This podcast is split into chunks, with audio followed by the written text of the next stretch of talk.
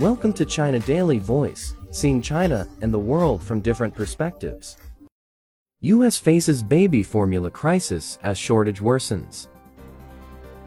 Major US pharmacies have restricted sales of baby formula in response to a worsening shortage of the special milk.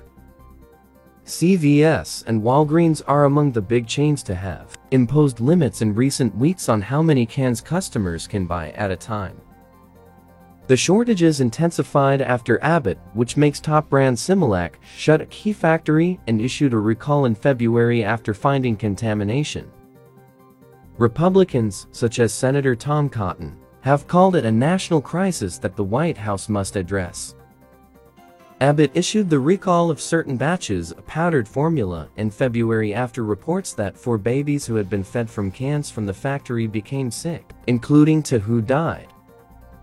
The Centers for Disease Control and Protection said they were investigating a possible link, but that testing so far had found the strain of bacteria detected at the factory did not match that found in the sickened babies.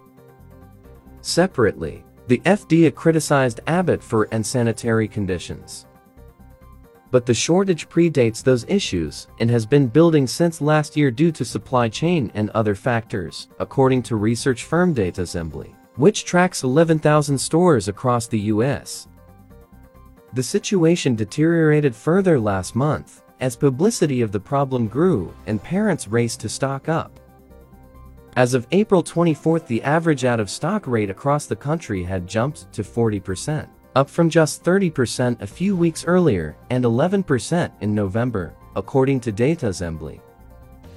There were 26 states with out-of-stock rates higher than 40% compared to just 7 states three weeks earlier, it said. Due to increased demand and various supplier challenges, infant and toddler formulas are seeing constraint across the country, the major pharmacy chain Walgreens said in its statement.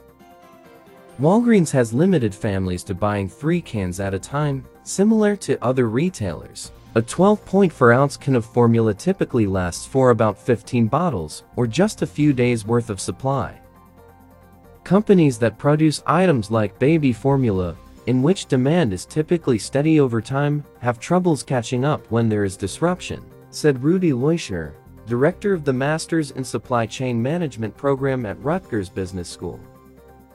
And as parents rush to buy it, stories of empty shelves spread, that only makes the problem worse he warned.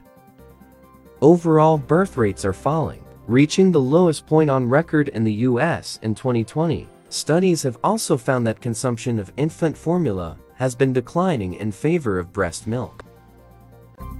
That's all for today. For more news and analysis, buy the paper. Until next time.